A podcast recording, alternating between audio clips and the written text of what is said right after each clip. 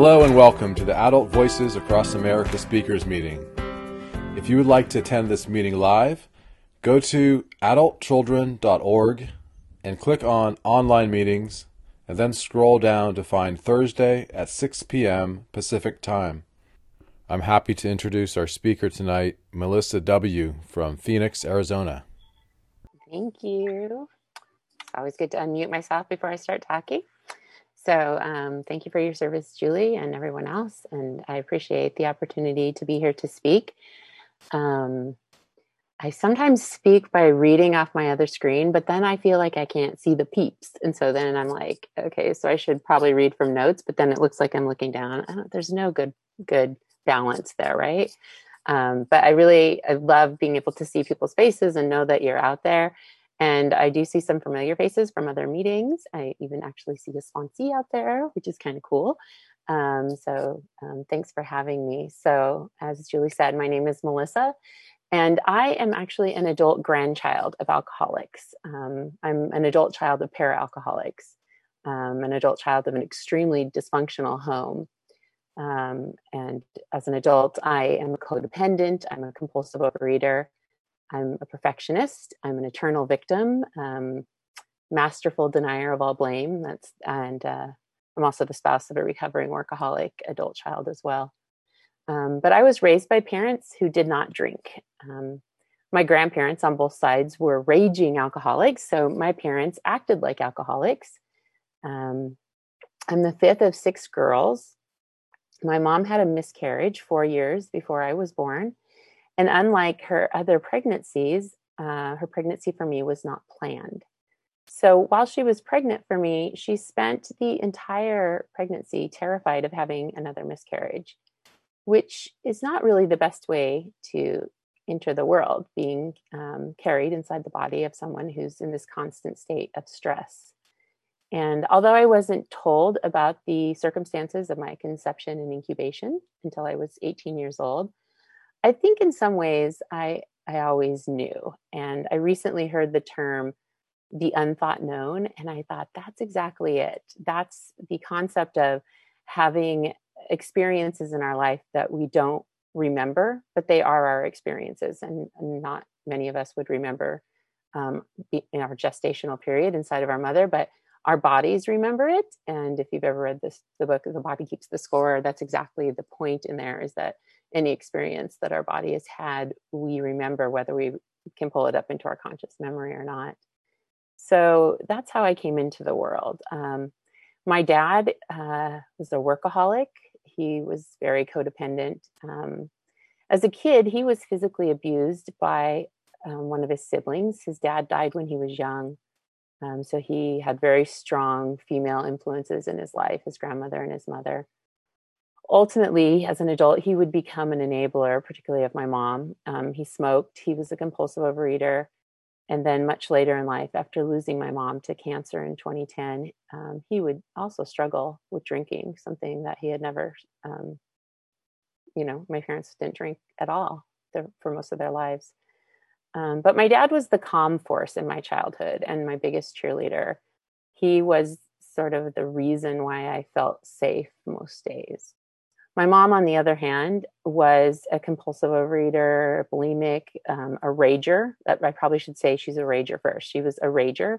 She was a narcissist, um, she's a perfectionist, codependent, and her family of origin was beyond fucked up. I mean, I don't. There's no other way to put it. Um, she, and that included she was a survivor of, of incest. She was molested as a child.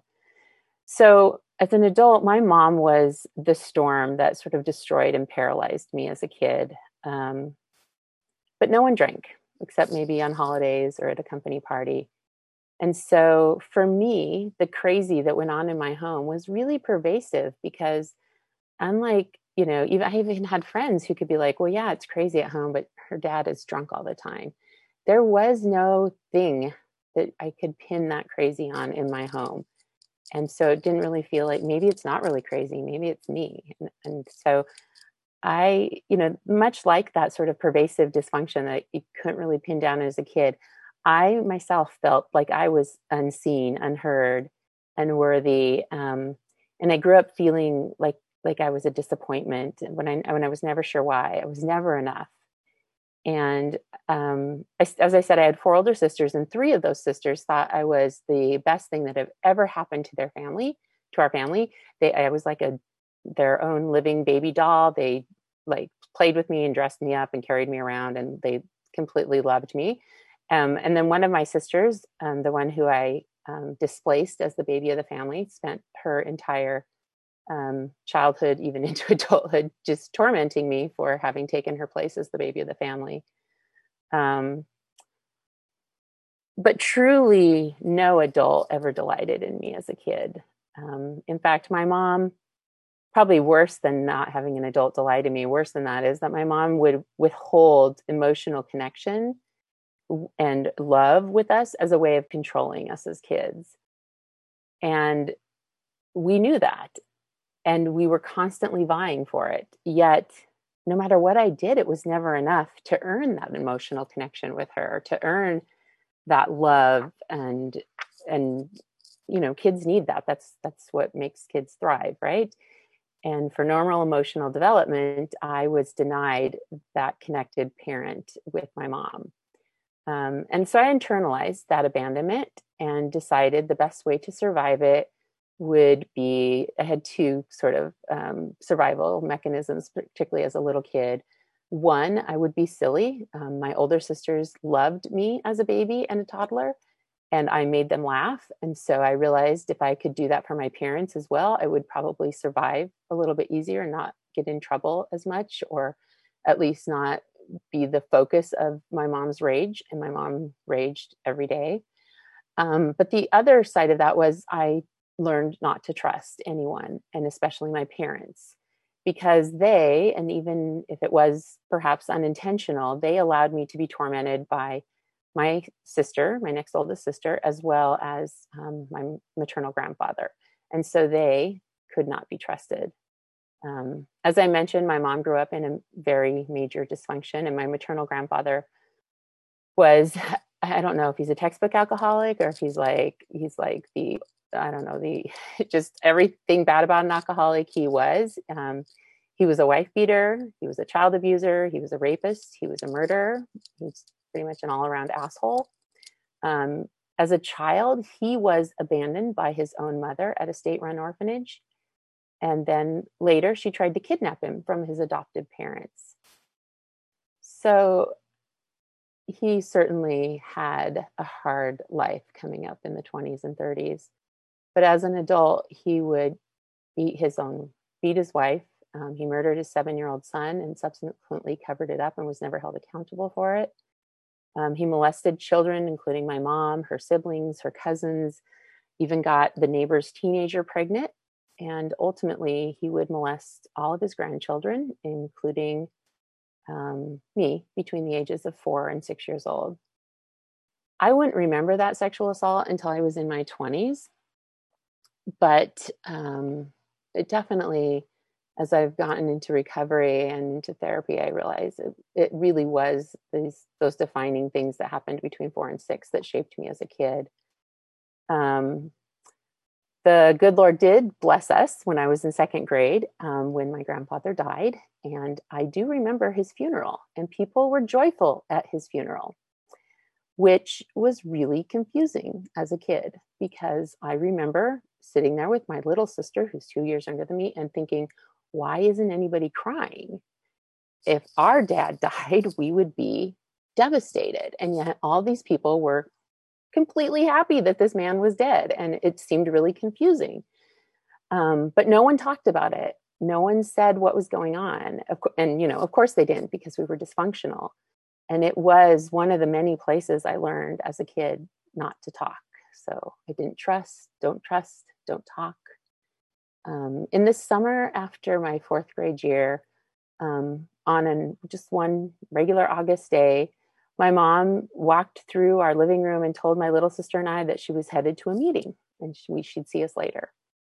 Um, and when my dad got home that night and questioned us about it, we were like, we don't know. She went to a meeting. We don't know where she is. He didn't know where she was. And as it turned out, she was gone for a week. She had decided to go to Phoenix to visit her mom, but didn't tell anybody she was leaving, including my dad, and and just left. And the that is probably one of the deepest pains of my childhood. Um, it stems from her decision to abandon us because it was so confusing and and we looked at our dad who was the adult that was left and he was paralyzed by what was going on. And i i've talked to him about it as an adult and i realize now that he was um, he doesn't actually even remember her leaving that summer. He can't remember the incident. And when i asked him about it he just really was like i don't remember it. And i realized that even though i kind of pressed and tried to get more information about it um, and he couldn't remember, I realized that the that that event was while it was traumatic for me as a kid, it was so traumatic for him that he had completely disassociated from it, and it was not part of his life story. And um, that's uh, that concept that, that um, in the body keeps the score that um, Dr. Bessel um, talks about that says trauma is such that the more significant the trauma, the less likely it is to become a part of our life story. And it's how we dissociate and protect ourselves. And my dad, as an adult, experienced this exact same experience I had, and it and it completely paralyzed him, and he doesn't remember it. Um, ultimately, when I did talk to him about it, and I was pressing him, and I said, "Really, I, you know, I don't even want you to re- to know what you remember about it. I just wanted to, I just want to know why she left. Like I, I've always felt like it was my fault. Like my sister and I had done something wrong. And my dad just looked at me and he said, well, well, you were in fourth grade. Like it was probably my fault, Melissa, but I don't know whose fault it was, but it definitely wasn't your fault. And those actually were the words I needed to hear. It took us a long time to get there and talking about it. But it was just so completely like, how could the mom leave and just leave us? And we didn't know we didn't have any directions like what are we supposed to make for dinner? And who's going to take care of the kids tomorrow? And you know what do we do next week? And what do we tell people when you're not around? It was all of these things and it felt very shameful like we couldn't tell people that she left because she left without telling us. So that felt like it was she left us with this huge amount of shame that maybe there was something wrong with her leaving. Um, but it was that summer i think when i realized that you know, my little sister and I were literally and figuratively all alone in the world. Um, even though there were all these adults and bigger people swirling around us, that there wasn't anybody that really was looking out for us. And um, so, as, as, very soon after that, in in fifth grade, um, I was. Um, so today, I am almost six feet tall, but in fifth grade, I was five foot four inches tall. I had size nine feet, which are the same size of feet I have now. And I weighed just under 100 pounds. And they weighed us in PE, which is, I don't that's such a ridiculous thing to do for kids. And of course, every girl in the class weighed so much less than me. And I, so I expressed to my mom that, oh my gosh, I'm so much bigger than everybody else in terms of weight when they weighed us. And her response to that was to offer that I could go on a diet and lose weight. Um, you know, I have a fifth grade daughter now, and there's no scenario in which I, as her mother, would ever suggest that she go on a diet, um, no matter what. It, I wouldn't use those words, and I wouldn't suggest that she restrict her food intake as a way of um, feeling better about herself. And um, of course, come full circle from that, my daughter, who is um, adopted, actually um, has anorexia, but not from anything that happened when she was in my house, but came before she came to us in foster care. But back then, um, my my mom just failed to acknowledge that there stood before her this child that was almost as tall as a full grown woman, um, and that like a puppy had these huge feet um, and said maybe I could go on a diet. There was no discussion about preteen bodies, hormones, or normal growth, anything like that. And so that one moment in time again set me up for this uh, this all new trajectory in my life. That not only was there something wrong with me, which is a feeling that I now know primarily resulted from being molested, there was something wrong with my body, and that message that I learned from that was very loud and clear not to feel. So don't trust, don't talk, and don't feel. And I learned a ton of ways not to feel um, over the next, you know, 10, 12 years, and well, really a lifetime until I came to recovery. But primarily, food and bad relationships were the ways I learned not to feel as an adult i would i would find more ways like you know just drama addicted to excitement clutter procrastination over involvement um, anything that would avoid feeling my feelings um, or admitting my truth or healing my childhood. Um, but back then it was that i didn't have all of those things available to me. And so um, food and bad relationships were were what i chose um, there those two those two biggies were um, the food part of it was so easy. No one knew i ate. Um, it was the perfect drug for me as a kid. I, I was a teenager. My metabolism was off the charts. Um, my body just kept growing and developing. By eighth grade i was five foot eight and i weighed like 110 pounds. I had a c cup bust. Um, a head of dark red hair which i occasionally peroxided orange and um, I had a streak of rebellion from watching my older sisters and a pretty sassy mouth. And so I started receiving attention from older boys because of my body. And I was like, ah, yes, please. I am worth nothing without you in my life. So bad relationships and food were my alcohol. And I spent my um, entire teenage years and most of my college years um, drunk in those two things. So by high school and college, I was completely numb. I was completely disassociated from my feelings. Um, I was completely unaware of who I was or who I could be. I didn't actually think I had any choice in who I could be. It was whatever my parents told me or my boyfriends told me or whatever. I mean, I um, I went to law school and I became a lawyer because my boyfriend went to law school. not because I had like any deep desire to be a lawyer. So it, I really just had no idea how to make a decision for myself or to even know what I wanted. Um, in adulthood, my metabolism would slow down and my eating would catch up with me. My weight would go up and down.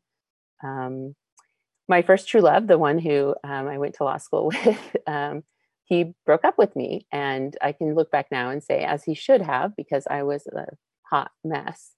Um, but after that heartache, I said yes to the first man who came along. And so at 23, I married a man who raged at his mother in the back of the church in the hearing of all of our wedding guests on the day of our wedding. And I didn't think I had a choice at that point. Um, in my mind, I was, I mean, I was paralyzed by what was going on, by the fact that he was making this huge scene in the back of the church and screaming at his mother. But I felt like I knew that my mom would say to me that it was too late to back out and that I made this bed and I had to lie in it. And that was a pretty common theme when we were kids. You make this bed, you have to lie in it. You lie down with dogs, you get up with fleas. It was always my fault, no matter what was happening to me. And I was an adult. And still, no one in that church, in my family that was in attendance, said to me, Hey, maybe this isn't a good idea. They all just sat there in their dysfunction and was like, This is totally normal for people to scream at their mothers in the back of the church before the wedding starts. Um, so I got married and I married my grandfather. And um, he was a narcissist, he was an alcoholic, he was bipolar, and perhaps worst of all, he was a wife beater.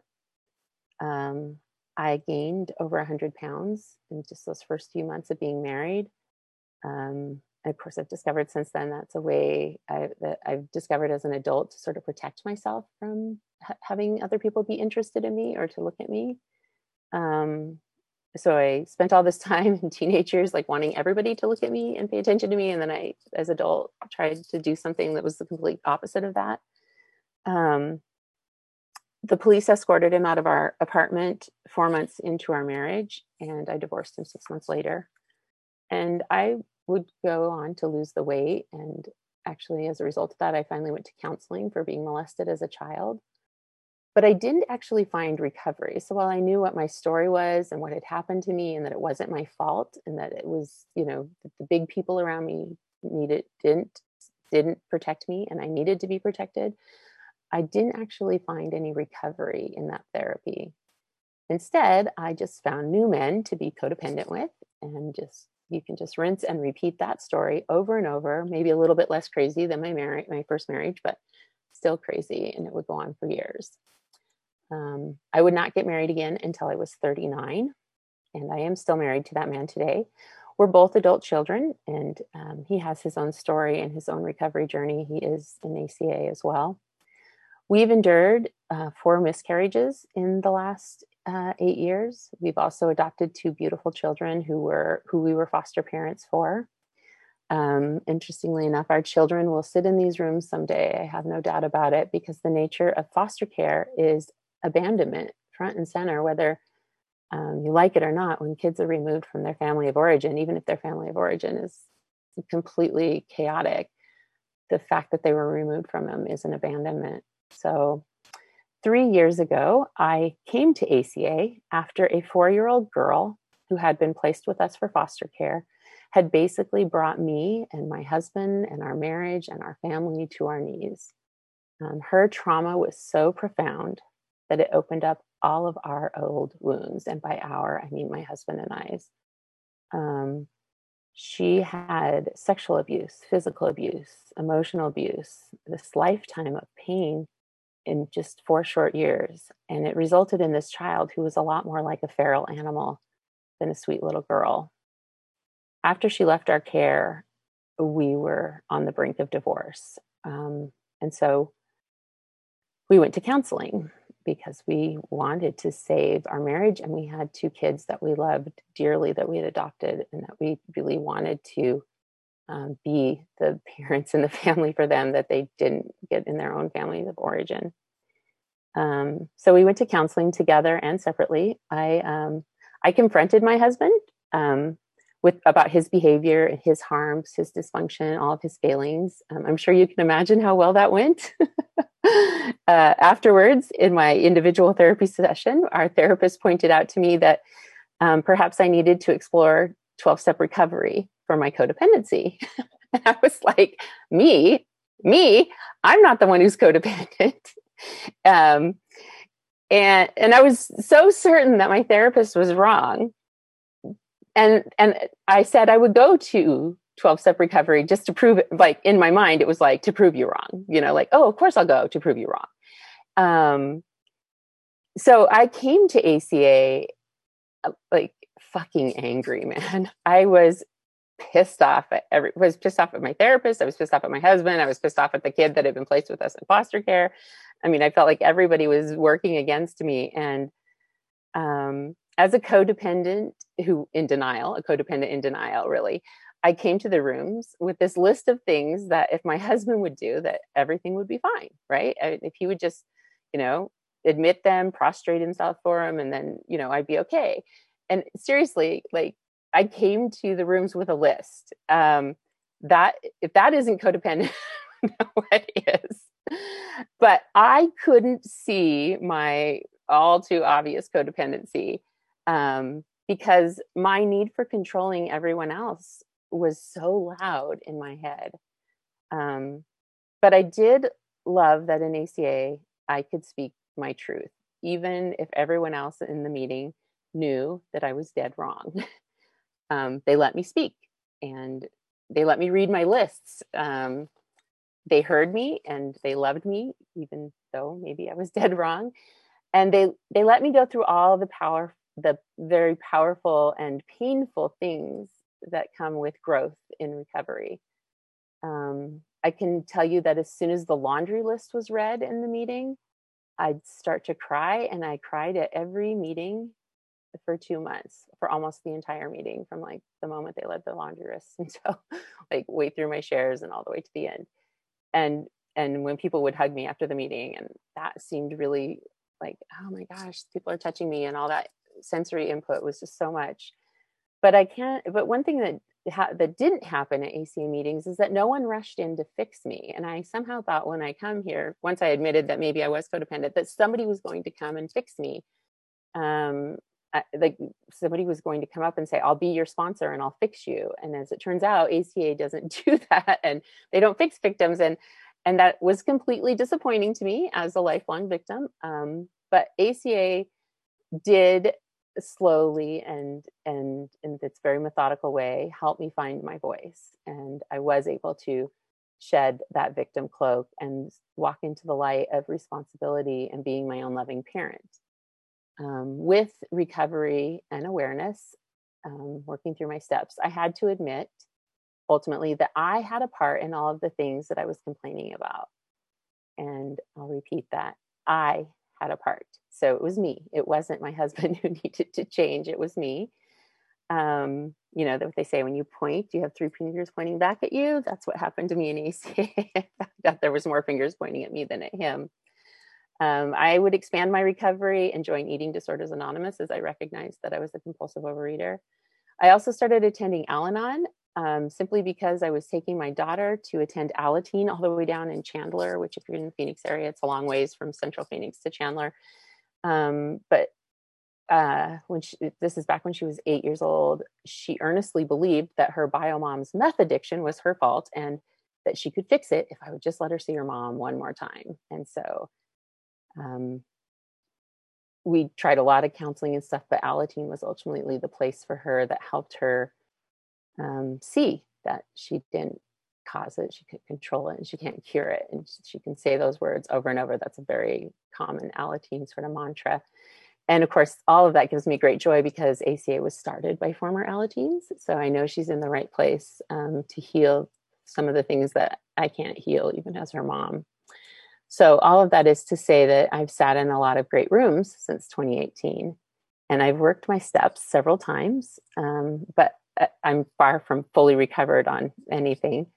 Um, but I have tools now, and they're great tools. They are tools that do not include food or rage or drama, shame or pity or unhealthy codependency. Um, I still have all of those old friends, but I am a lot less likely to pick them up these days. So, a lot of things have changed for me in recovery. And I would say, first and foremost, I found a kind and loving higher power. The God of my childhood, as I'm sure this was true for many of you, was an old man with a white beard. In fact, my this old man in my childhood was an old Catholic man with a white beard. Um, and he had a fairy tale kind of hippie for a son and a pet dove that could shapeshift into Pentecostal flames he had a lightning bolt and he was all about hellfire and brimstone, guilt and blame. And as I came into recovery, I realized pretty quickly that that guy had to go because he was my parents. And my parents were not in recovery. And so I could not bring that God with me into recovery.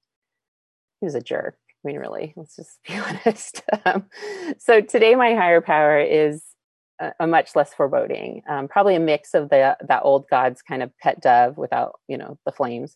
Maybe a little bit like his hippie son, um, but gentle and radiant, loving and safe, effeminate, um, unhurried. I, I, imagine he wears Birkenstocks because I mean, who doesn't if you're hip and cool and you know just peace loving. Um, and that God is just patiently waiting for me to let go and surrender and walk with Him in peace and accept that unlimited sort of grace that's available to me. And to be honest, um, recently I've started thinking of my higher power as my inner pilot light. Um, so that that my higher power is actually this power of um, to recover um, that it, that lives within me, and it's like a pilot light, and it's just waiting to be fueled by my decision to surrender and that idea that it's not something outside of me but it's actually within me. And um, you know it's not going to go out but it's not trying to eat me alive like a firewood. That idea of a pilot light has been really a big place of growth for me in, in recent months. So despite finding that higher power when i was working on my sixth and seventh steps i'll be honest with you I was still struggling with how I was going to give up control and to surrender and ask my higher power to remove and integrate my defects of character. I couldn't tell you why, but I knew that I wasn't doing it. Um, I didn't have that old God that was standing there with a lightning bolt, but just the same, I just wasn't ready. um, I mean, I was ready, I guess, but I just wasn't willing. Um, you know, step three is the, they say that step seven is the completion of step three. So step three, you come into it with that willingness. Okay, I, w- I believe that maybe there could be some, something that could happen that would be awesome. And you get to step seven and it's like, here's the place where that belief that you thought was awesome. Now it's time for the trust fall, you know, and see if you can actually, um, you know, let go of your control and, I just wasn't able to completely turn my will and life over to my higher power. Um, and so I, I, sat in my sixth and seventh step for a while. And one day, my family was sitting in church, and um, and no surprise, church was part of the dysfunction of my childhood, but it's also been a place of healing for me as an adult.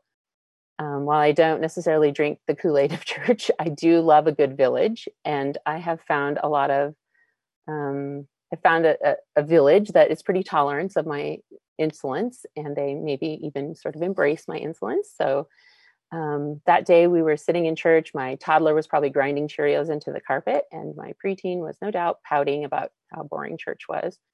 Um, the priest was giving a sermon on a Bible story about having the faith the size of a mustard seed. And I know that's not maybe familiar for everyone. So, just to give you some context for those that aren't familiar, um, in the book of Luke, the apostles say to Jesus, Increase our faith. And Jesus says to them, Well, if you had faith the size of a mustard seed, you could say to this tree, Be uprooted and planted in the sea, and it would obey you. So that's the story. And okay, like most Bible stories, I'm like, dude, I don't even know how that would apply to me today. like, I don't even know what you're talking about. And, and like I said, I go to church for the hugs, not for the preaching. But there I was listening to some preaching and this particular priest is one that I actually like a lot. His sermons are simple, he kind of makes stuff real. And in talking about that mustard seed story, he said, God isn't asking you to have faith that is big and flashy. And there's no Mary Poppins measuring tape, like whoop, just right. You know, it's it's not that. It's nothing. His your God isn't comparing your faith to anyone else's around you. Uh, which I was like, really? Because I have like pitting me against my fellow faith people is what my whole childhood was about. Um, instead, the the priest quite passionately was explaining that if I had faith the size of a mustard seed, which is really so small, it's like a grain of sand, that that was enough for for God. That was enough. I need not grow it or be make it any bigger than what it was um, whatever I had, that that would be enough and I would be enough. And I sat there in that pew that day listening, and this wash of warmth um, came over me. Some might say it's like the Holy Spirit, or maybe it was my pilot light finally getting me to surrender and, and like the burner came on. But whatever it was, I suddenly understood why I was stalled in my seventh step that I didn't think my faith was enough and why would my higher power remove all of my big, heavy, burdensome, crappy behaviors that I brought onto myself over a lifetime? Um, I, I, just didn't feel like I had enough to deserve that. Um, I, I knew I had faith, and I could say most definitely yes. But dysfunction and shame, which were the messages from my childhood, told me that my faith wasn't big enough for any higher power even one as loving and gentle as the one that I envisioned mine to be. Um, but then here's this guy, and he's like saying, Wrong, you do not need big faith, Melissa. You need a mustard seed of faith. And I had that. And as it turns out, that's all I needed. Uh, God's grace could be mine. And, uh, you know, I could uproot a tree and plant it in the ocean. That's what my recovery called for. But so far I haven't found a reason to ask for trees to be uprooted, so I haven't done that. But if I do, I'm going to try it out because I believe that that can happen. I do have that belief now that if I can surrender, that those things I need in my life can happen. Um, so if any of you have any ideas about why trees might be needed to plant in the ocean, just let me know because I'd really like to try it out. Uh, anyway, so my ACA sponsor's name is also Melissa. And so I sent her a message when I got home from church and I was like, I am ready to go into step eight. And she called me and she was like, uh, what the hell is going on? Because clearly neither of us belong in church. We cussed way too much. Um, but what, what happened, what I realize now, what happened, it was my spiritual awakening. And that can happen anywhere, all at once or, or like a slow burn. we hear about it in step 12 but it doesn't happen in step 12 if, if you look at step 12 closely it does just acknowledge that somewhere along the way we have a spiritual awakening and mine happened in step seven um, definitely your experience will vary uh, the biggest thing I have learned in recovery is this that recovery is slow. Um, step work can be fast, but recovery happens like nightfall in summer. It's soft and slow, and little by little, it's happening. Um, and so, why is it so slow? And looking back over my own work, and then also having had the great honor of being asked to sponsor other people and walk their steps with them, I have a theory about why it's so slow. Um, for 48 years, I've done the same sort of dysfunctional things over and over. And dysfunctional behavior is like any other behavior it's like speech or walking, typing, or driving. Um, behavior is a muscle memory. And um, for example, when my son um, started talking, he had some problems with his ears. And so he learned sign language before he ever spoke verbally. But when he finally did get tubes and he started to use his voice, he would simultaneously and instinctively use the signs for pain and food and people's names while he was speaking verbally. Why, and why would he do that now that he actually had his voice? And the reason why is because it was a muscle memory and his muscle memory of those words included moving his hands. And that's exactly what my brain does about this dysfunctional things i've done my whole life. Um, it's hard to expect that one meeting one time through the big book one time even through doing your steps or talking to a fellow traveler is going to create this new muscle memory um, or a new habit. It just that's not how it happens. That's not how m- muscle memory is built and that's not how we affect change in our lives. Um, it's much slower than that. And I can tell you that in my experience, healing my dysfunctional behavior and creating muscle memories, though, is not only possible, it's really part of the ninth step promises. It is something that I honestly know to be true because I saw it firsthand in my own step work. Um, when I did my first 10th step, my EDA sponsor, whose name is Annette, would send me her written 10th step every day and I mean like every day. And so every day, I begrudgingly at first um, would write out my 10th step and send it back to her. And the thing that really sucked about it is the same shit came up almost every day, including how I was lashing out at my preteen daughter's age appropriate behavior um, you know, how dare you talk back to me? How dare you tease your brother? Really, it kind of boiled down to like, how dare you not have a fully developed prefrontal cortex, is what I might as well have been yelling at her. Um, and I know you're all thinking mom of the year, right? So, yeah, every damn time I would make it about me. Um, and I was acting the way my mom had acted towards me. Uh, by even to the point of withholding love and attention, trying to get her to conform to some kind of behavior. And I had a lot of shame about that. Um, but every damn time I wrote out my 10th step, it was kind of like the same sort of thing went sideways with my daughter. And I could identify that there was a better solution, but in the moment, um, over and over in my day to day life, I, I went to the old muscle memory and but in large part because of my sponsor was so insistent, I did write out my 10th step over and over again. And then one day my daughter threw down what I like to call her best sassholery because I'm raising sassholes.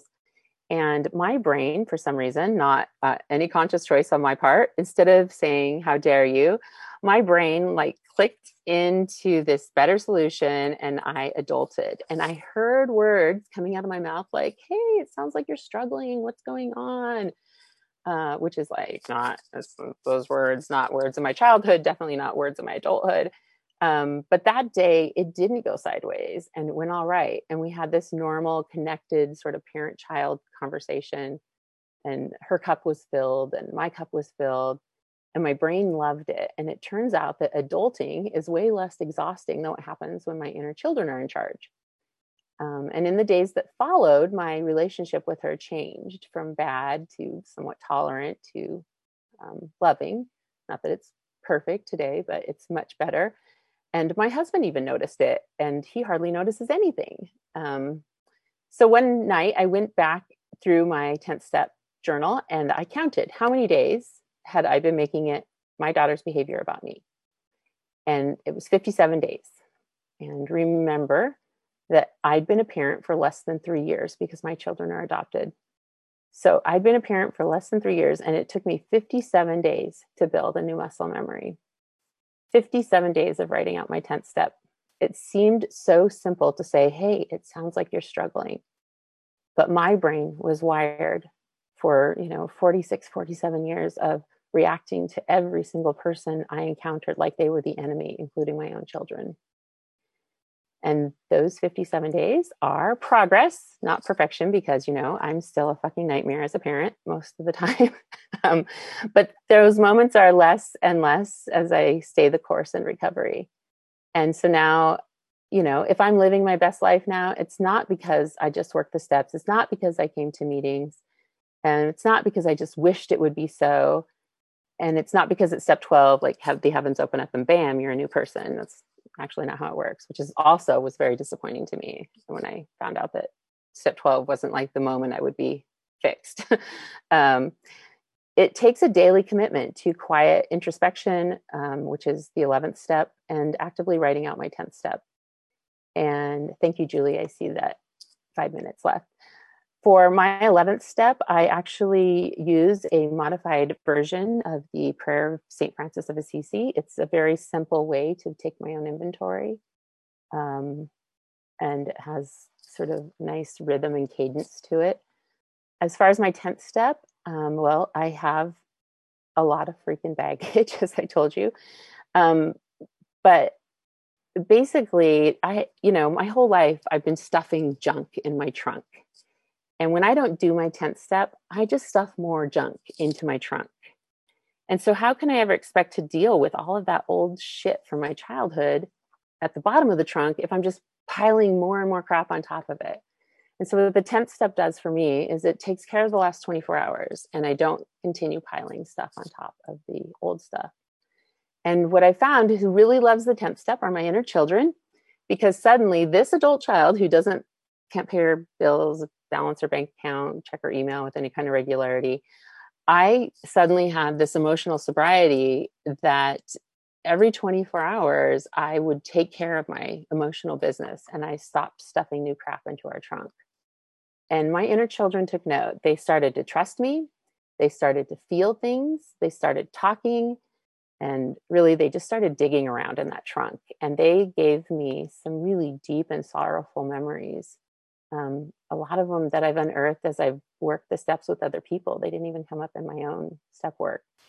Um, and with emotional sobriety, I was able to accept those memories and validate my inner children's pain and reparent myself in those moments to a place of healing and clarity. And to say, this is what a loving parent should have and would have done for you. This is what you deserved. Um, I don't do all of that alone. I have a therapist, I have a I have a couple sponsors. I have a slew of fellow travelers. And of course, I have a higher power who will gladly help me bear that pain whenever I am willing to surrender it.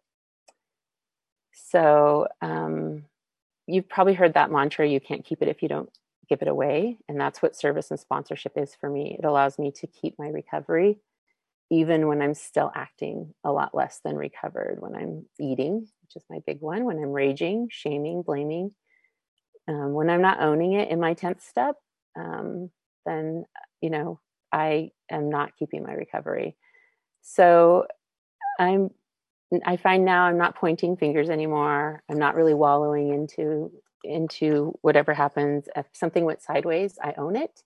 If it involves another person i apologize um, i set better boundaries but i do not blame them for hurting my feelings. And i don't wait 20 years to make amends Though, to be perfectly honest, it's a lot easier to say I was an asshole 20 years ago than it is to say I was an asshole 20 minutes ago. Um, so, just to wrap up, I will tell you that probably the most important thing, and I, um, Gretchen already sent this out because I wanted to everybody to have it as I talked about it, and everybody always asked me for a copy of it. Um, really, no matter where you are in your your step work in your journey, start journaling. Um, the physical manifestation of words on paper is so powerful and it's freeing because you put the words on paper and then you give them away and you don't have to carry them around or put them in your trunk. Um, journaling is directly related to connecting with your inner child and to reparenting. And it releases all those things that weigh us down and it allows us to build trust with ourselves and others. And so I have a simple sort of formula that I use, and that's in the document that Gretchen sent you. Um, and actually, I asked people to start um, journaling um, and doing 10 step work before they even start their fourth step because I find when we can create places of trust with our inner children, we get a lot more out of our fourth step. And I just look at what went well. I list it out, I celebrate it, woohoo. What went sideways, I don't call it what went wrong because it's not right and wrong. It's just went sideways. I list those things out and I say, you know, what was threatened, what was at risk. Those are anything you find in the promises. So serenity, self esteem, healthy relationships. I ask, what was my part? Those are always the things you find in the laundry list. So, rigid thinking and unrealistic expectations, body shaming, negative self talk. And then, three, what was the better resolution for all those things that went sideways? Do I need to apologize? Do I need to get grounded in my body, set a boundary, reach out? And then finally, gratitude and goals, because even on the worst day, there is something to be grateful for and something to look forward to. Um, I have a roof over my head. I have a phone number of a fellow traveler, even if I haven't used it yet. Um, my favorite is I have Putty and I play with it during Zoom boring, boring Zoom meetings. You know, like that's something to celebrate. like at least I had Putty when that person was droning on and on and on. So, and that it's you'll find that in that document that Gretchen put in the chat. So, thank you so much for letting me speak. Um, my service is my recovery, and I hope that I have helped shine a light into the darkness for each of you tonight. So thank you for letting me be here. Thank you, Melissa. Wow. Oh, what a powerful Thanks, share. Melissa. Thank Thank you, you, Melissa. Wow. Thank you, Melissa. Powerful share. Thank you, Melissa. Thank you, Melissa. Thank you so much, Melissa. Thank you, Melissa. Here. Thank you, Melissa. Absolutely. Thank you, Melissa.